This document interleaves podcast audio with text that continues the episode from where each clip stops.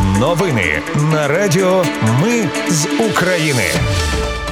Вітаю, це Радіо Ми з України. Мене звуть Анастасія Вигор і Ви слухаєте головні новини ночі та ранку 13 жовтня.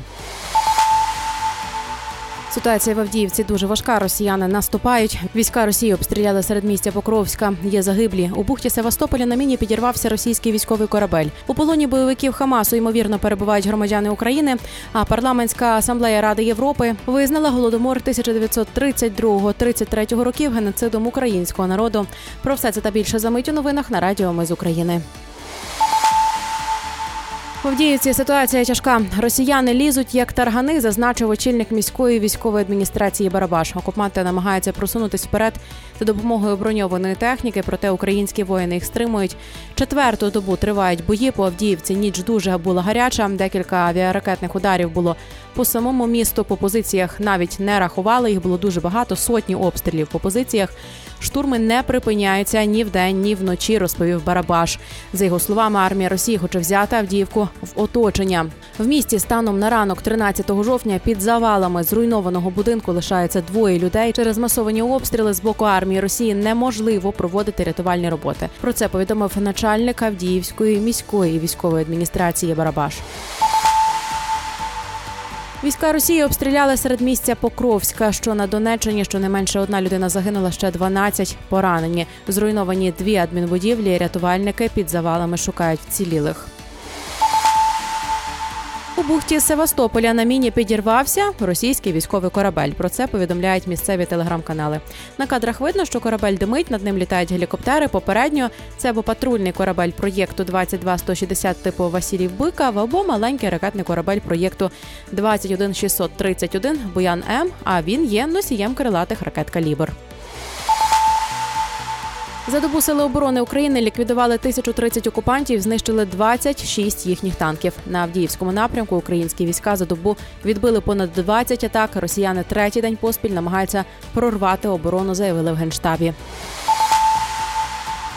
Ізраїльські спецслужби повідомили, що в полоні бойовиків Хамасу ймовірно перебувають громадяни України. Про це заявив посол України в Ізраїлі Корнійчук. За його словами, інформація потребує перевірки, однак скоріше за все це відповідає дійсності.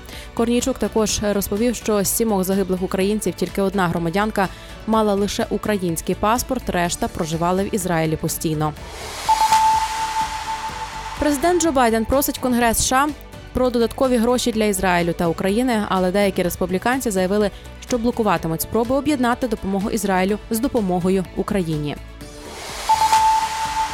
Країни Великої Сімки зобов'язалися тримати 280 мільярдів доларів суверенних російських активів, допоки Росія не компенсує Україні завдані вторгненням збитки. Ця сума приблизна її ще підраховують. На сьогодні не існує жодного правового механізму для використання суверенних активів для відновлення України. Тому Сполучені Штати Америки разом з європейськими партнерами досі працюють над цим питанням.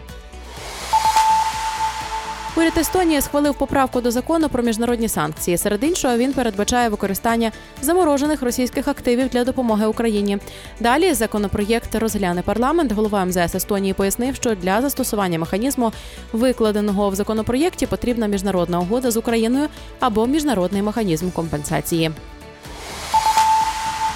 Ну і на завершення парламентська асамблея Ради Європи визнала голодомор 1932-33 років геноцидом українського народу.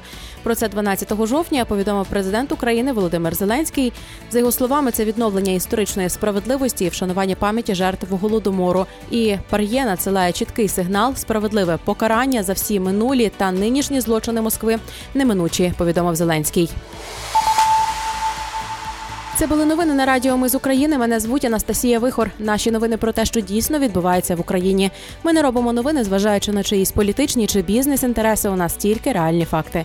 Якщо на вашу думку, те, що ми робимо, важливо, підтримайте нас. Заходьте на сайт Ми з України.ком та тисніть кнопку Підтримати. Почуємось. Радіо Ми з України. Перемагаємо разом.